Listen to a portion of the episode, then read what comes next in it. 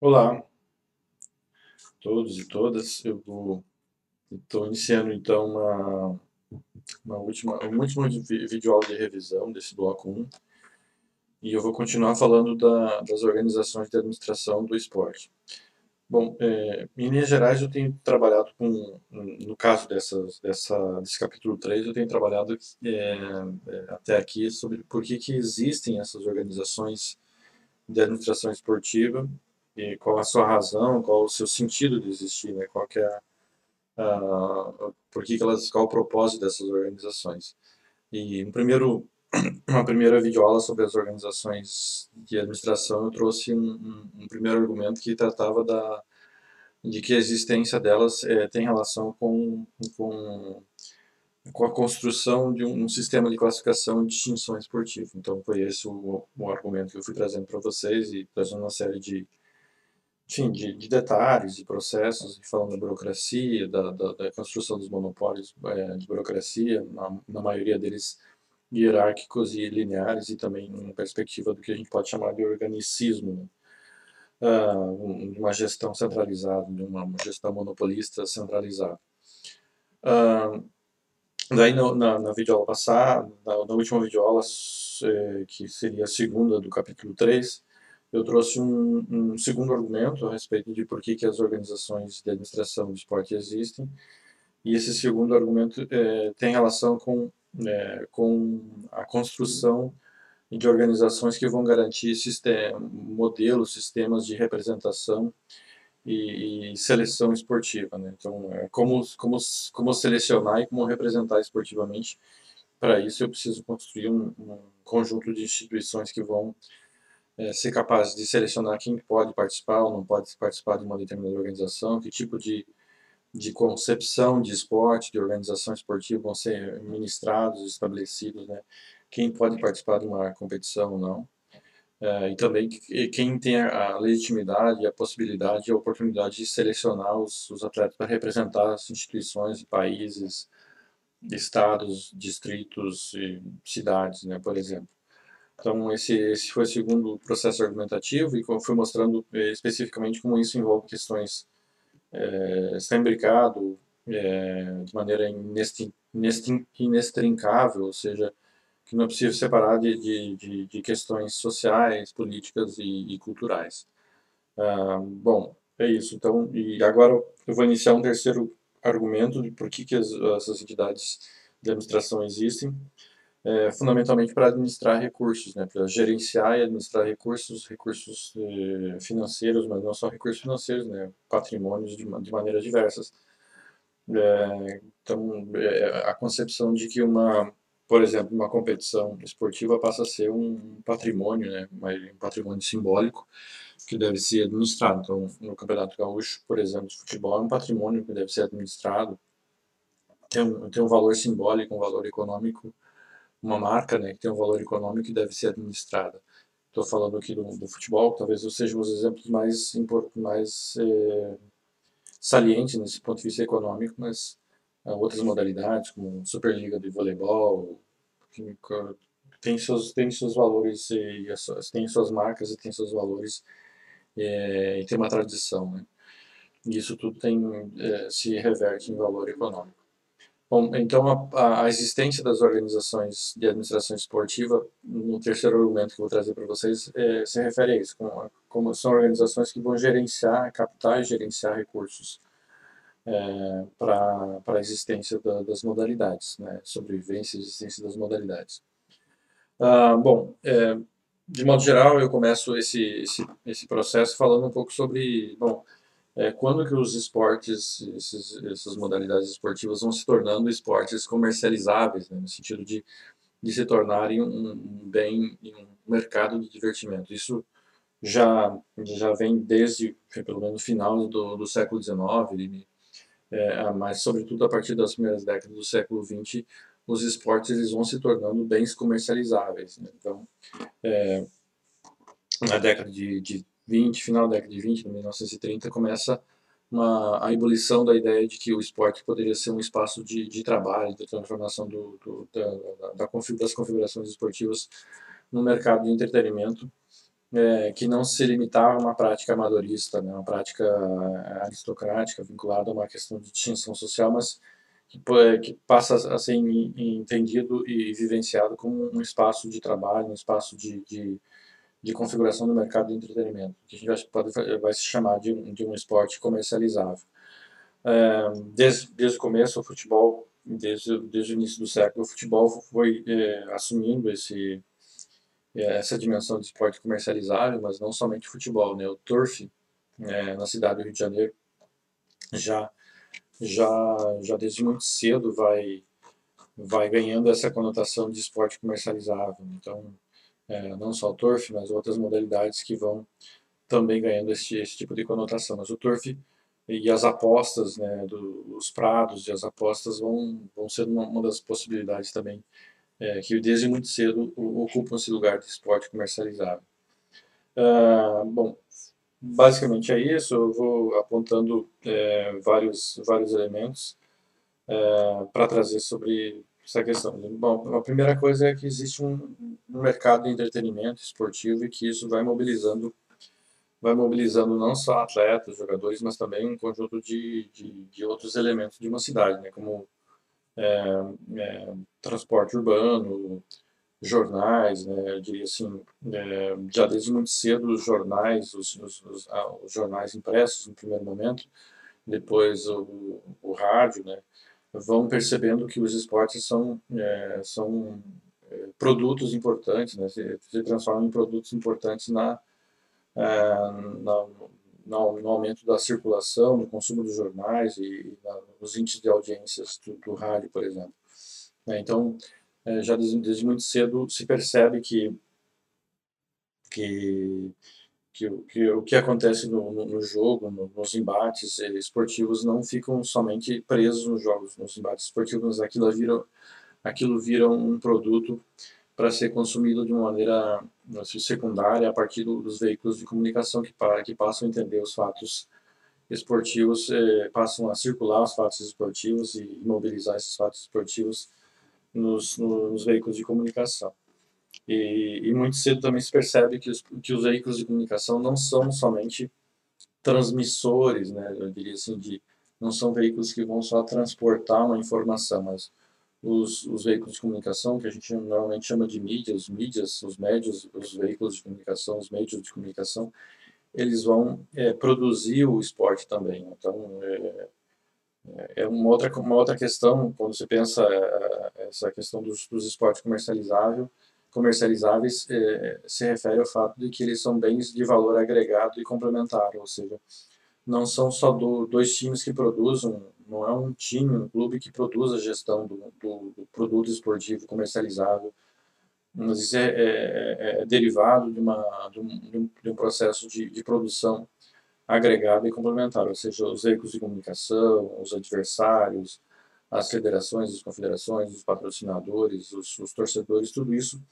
compõe a experiência esportiva de maneira agregada e complementar. Isso, isso constitui o valor comercializável desse, de, de, desse universo. Não é à toa que a gente pode falar com muita tranquilidade que é muito diferente economicamente é, uma, um campeonato da Libertadores América em relação ao campeonato gaúcho de futebol eles têm valores econômicos diferentes porque eles agregam é, elementos e, e, produtores diferentes daí, em relação uns aos outros. Não são melhores e piores, mas eles têm valores econômicos diferentes. Então, é, é preciso pensar é, nesse sentido, de que o, o, o, os esportes comercializáveis eles são produtos de valor agregado e complementar. Né? Depende de um conjunto é, de, de, de, de, entidades, ou a gente pode chamar de elementos de, de uma cadeia de interdependência que vão produzir esses esportes comercializáveis. Bom, é, na apostila eu vou, eu vou, vou trazer dois, duas informações, uma mais histórica ali para trazer, olha, desde o, desde o final do século, desde, pelo menos é, a segunda metade do século XIX, é, ali, sobretudo na capital, na capital do, do Brasil naquele momento, é, já se vai se observar uma, uma devoção ao divertimento, uma experiência é, de um mercado, uma, um crescente mercado de entretenimento, bailes, é, ginásticas, esportes, touradas, patinação, fábricas de cerveja, enfim, um conjunto de, de, de experiências de divertimentos, de consumos de divertimentos. É, e dentro desse consumo de divertimentos já o turf aparece como uma, como uma possibilidade. Eu já não vou especificar muito isso, mas o turf, só para ter uma ideia, uma informação para ter uma ideia de que já em 1900 e, ali no final do, do, do século XIX, é, o Rio de Janeiro não tinha um milhão de habitantes, mas já tinha quatro prados, né, todos é, lotados né, para, acompanhar as, as, as, provas, e que em 1886 foram disputados seis, 63 pares de corrida de cavalo, com mais de 500 mil é, ingressos vendidos, bilhetes de, de, de, de ingressos não, bilhetes de apostas vendidos. Então, já tinha uma mobilização econômica em torno do, do turf, nesse sentido, mercado de mercado de, de, de entretenimento do, do, dos esportes comercializáveis, o que acontece um pouco mais tarde em relação ao remo também, de maneira diferente, obviamente com as suas, eh, suas, suas peculiaridades, mas ah, também acontece de algum, em alguma maneira com, com a modalidade do remo. Uh, bom, é, bem, então, um segundo estudo que, que eu vou apontar ali na, na apostila, que vai tratar da, da, emergência desses esportes comercializáveis, é um estudo comparativo de, de, uma, de, uma, de uma área chamada História Econômica, um pesquisador que, que, que vem dessa área da, da história econômica, é, que vai fazer uma comparação entre é, Estados Unidos, é, Inglaterra e Brasil. Os Estados Unidos vai estudar o, o, a emergência do, de um sistema de organização esportiva de um sistema de organização esportiva comercializado nos Estados Unidos, né, com o beisebol. Em relação à Inglaterra, vai olhar para esse esporte comercializável,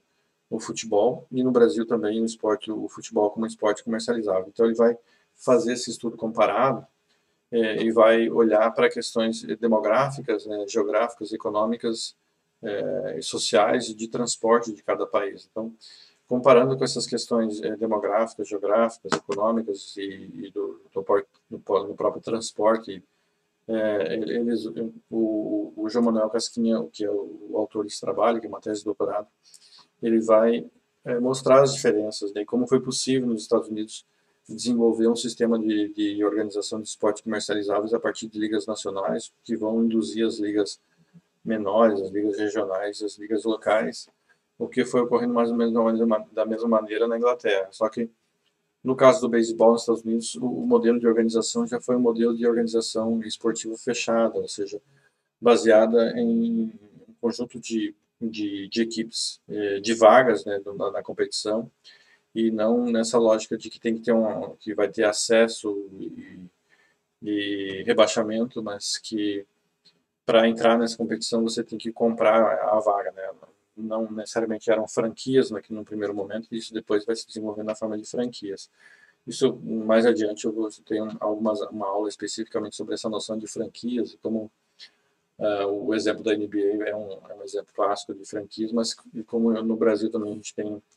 mais recentemente algumas organizações esportivas que, que, que se estruturam a partir de franquias, né, como o futsal, a Liga, a Liga Nacional de Futsal, e também o, alguns e-sports né, que tra trabalham com, com franquias. Um, mas é isso, acho, e, e o modelo de organização esportiva é, inglês, por mais que ele tenha iniciado a partir de organizações já, diria assim, nacionais, por, por questões de, é, demográficas, vinculado a questões demográficas, geográficas, de, de transporte, é, foi um modelo mais aberto, ou seja, se construiu a partir dessa, dessa, desse modelo que nós conhecemos aqui, um modelo de organização aberta em que é, existe a divisão A, divisão B, divisão C e as equipes podem ir ascendendo as, as diferentes divisões ou sendo rebaixadas dentro das diferentes, das diferentes, das diferentes é, competições. De modo geral, é basicamente isso. Acho que na apostila eu especifico com mais detalhes sobre isso, mas é, essa informação e que no Brasil as condições econômicas, geográficas, demográficas de transporte eram muito diferentes, eram diferentes, muito diferentes ali no final do século XIX, início do século XX, principalmente na primeira metade do século XX, que vão se desenvolver no Brasil essa, perspectiva de esportes comercializáveis e a importância de ter entidades esportivas que vão administrar isso, uh, é, porque as condições de transporte eram muito precárias, as condições um, um, um país é, enfim, de proporções continentais, é, com uma demografia, uma demografia, demografia bastante heterogênea e também uma economia que não era tão pujante. Então, isso vai fazer com que vai se relacionar com o desenvolvimento de ligas de entidades de administração esportivas mais regionais, locais, né? Como eu já, já falei desde o começo dessas videoaulas da, da Organização Esportiva Brasileira, dessas entidades de administração esportiva brasileira, que, que parte de, de, de, de, de ligas locais, de ligas regionais que vão crescendo, crescendo e vão se tornando, então, é, estaduais ou distritais e que a partir disso também se sistematizam as nacionais. Então, é um modelo quase que ao contrário é, em relação ao que aconteceu nos, no, no, nos Estados Unidos. Uma questão que o João Manuel Casquinha cita no, no trabalho, no trabalho que eu estou mobilizando aqui dele, é, por exemplo, a organização do, do futebol no Rio de Janeiro, como a, a, Liga Metropolitana de, de Futebol no Rio de Janeiro, depois a Liga Metropolitana de Esportes Atléticos, vai se tornar, vai mudar de nome, vai ser eclética, ela vai eh, constituir uma competição que estava muito vinculado ao sistema de transporte urbano do Rio de Janeiro, ou seja, que os times que vão eh, participar dessa liga, dessa liga considerada de elite, a liga mais comercializável no Rio de Janeiro, elas vão se, se efetivar a partir das, da, dos times que estavam próximos do, do, do, sistema de transporte urbano do Rio de Janeiro e, portanto, assim, mais elitizados em relação ao subúrbio do Rio de Janeiro. Isso tem, tem a ver com uma, uma questão geográfica, econômica, demográfica e de desenvolvimento do transporte, mas isso um desenvolvimento local, né, no caso da cidade do Rio de Janeiro. É, esse é um dado importante para dizer e para fundamentar que as entidades de administração do esporte são entidades que vão administrar é, esse produto que é de natureza, de natureza de desígnio é, complementar e agregado, ou seja, depende de um conjunto de elementos, um conjunto de, de conjunto de elementos interdependentes para produzir esse, esse esporte comercializado. Não depende somente da, da, da condição de uma entidade esportiva, mas depende de um conjunto de elementos é, que, que, vão sendo administrados. Ah, e, e, as questões, por exemplo, demográficas do Rio de Janeiro, econômica e de transporte urbano do Rio de Janeiro eram decisivas. Então, esse é o, o segundo argumento, é que, que o terceiro argumento da por que, que as entidades de administração esportiva existem é que elas existem para administrar essas, essas questões eh, de, de concepção e transformação de um esporte como um bem comercializável, ou seja, ele, elas têm que dar conta de, de somar esforços ou de administrar e gerenciar esforços para mobilizar torcida, mobilizar patrocinadores, mobilizar é, transporte urbano, segurança pública, é, tem um conjunto de elementos bastante heterogêneos que vão tendo que se mobilizar para produzir esse esse produto comercializável e, como eu falei, é de natureza complementar e agregado, que agrega muitos elementos eh, heterogêneos. Uh, e cabe às entidades de administração esportiva pensar e pesar tudo isso para dar conta da, da, da, existência da modalidade esportiva. Bom, aí para finalizar essa, essa, última, essa última videoaula, eu vou trazer aqui algumas, algumas informações sobre as organizações de administração de esporte. Elas podem existir é, de, diferentes maneiras, mas elas podem ser assim, as entidades esportivas é, formais, né, que tem um CNPJ, que tem uma, tem uma existência jurídica específica, que é diferente da existência da pessoa física, né, independente e relativamente autônomo da pessoa física que gerencia. Mas também existem as, o que eu quero valorizar aqui, o que eu valorizei na apostila, existem as organizações de administração esportiva que são é, informais, ou seja, que não tem uma existência, não tem uma formalização jurídica, né? não, não tem estatuto, não tem CNPJ, não tem é, um, esses elementos de configuração de uma, uma, de uma entidade privada é, com ou sem fins lucrativos, mas existem muitos, muitas entidades de administração esportivas, ou melhor, organizações de, de, de administração esportivas que são informais e que, que funcionam e que são importantes na, na experiência da, da organização esportiva brasileira. É, eu cito um exemplo da, da, minha tese de doutorado, que eu vou estudar aqui em Porto Alegre, o Campeonato de Futebol de Várzea de Porto Alegre, e aqui eu vou estudar um conjunto de ligas de futebol amador de Porto Alegre. Entre 2008 e 2011, eu vou encontrar aqui em Porto Alegre é, 25 25 ligas, eu vou me deparar com 25 ligas em 2009, 26 ligas em 2010 e 22 ligas em 2011, é, compondo um circuito de futebol de várzeas aqui de Porto Alegre. Basicamente, o circuito funcionava assim no primeiro semestre. Essas ligas é, de futebol amador é, faziam as suas competições, é, essas competições nas suas regiões, né, nas, suas, ah, nas suas ligas, e no segundo semestre elas apontavam os classificados para uma fase municipal. Basicamente o circuito funcionava assim, tem muitas coisas é, para serem faladas a respeito disso, mas basicamente funcionava assim, primeiro semestre. As competições das ligas, se classificavam os times das ligas para a fase municipal no segundo semestre. É, o importa dizer assim que, que as ligas eram muito diferentes, eram, que existiam ligas é, de praças, ligas de vilas, ligas é,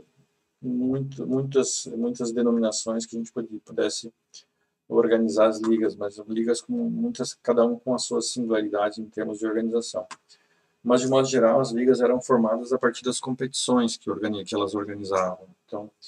é, quem, quem dava o tom é, de existência das ligas eram as competições que essas ligas organizavam. E a principal competição era essa liga que garantia a vaga, essa, essa competição que garantia a vaga municipal, mas elas também organizavam outras, outros campeonatos chamados campeonatos independentes, né?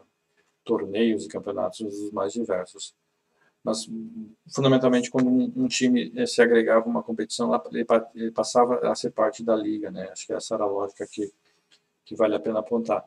Uh, essas ligas elas tinham uma certa pressão por uma oficialização, né, para que elas se tornassem é, pessoas jurídicas, é, pessoas de direito privado jurídicas, é, enfim, com seus estatutos registrados em cartório, CNPJ e tudo mais, mas no cotidiano da sua, do, da, da, da sua existência, a maioria delas é, eram informais, ou seja, não tinham essa, esse processo de legalização, de oficialização, melhor dizendo, e uma, uma pessoa ou duas eram considerados donos da liga, e essas, essas pessoas gerenciavam competições. E, e, se, se existiam alguns documentos, eram documentos, a maioria deles, desse ponto de vista da, uh, da oficialização das ligas, documentos eh, que a maioria figurativos, né? É, porque hum, aquilo não era refeito há anos e as pessoas não ficavam correndo atrás de atualizar a cada dois, três anos seus estatutos, fazer eleições e tudo mais. Fundamentalmente algumas pessoas trabalhavam na organização dessas ligas para organizar competições. E existiam os donos dessas dessas ligas. Elas esses donos das ligas organizavam ganhavam dinheiro com essa com esse empreendimento esportivo com essa com essa mercadorização com essa com, com esse esporte comercializado no caso do futebol é uma pequena economia mas é uma pequena economia importante na, na vida de muitas pessoas né, no futebol de base é, tinha cobrança de taxas de inscrição, cobrança de taxas de jogo, cobrança de taxa de arbitragem, então tudo isso mobilizava uma pequena economia, além de toda a movimentação de consumos, eh, por exemplo, em copas, mobilização da, de consumos relacionados aos campos.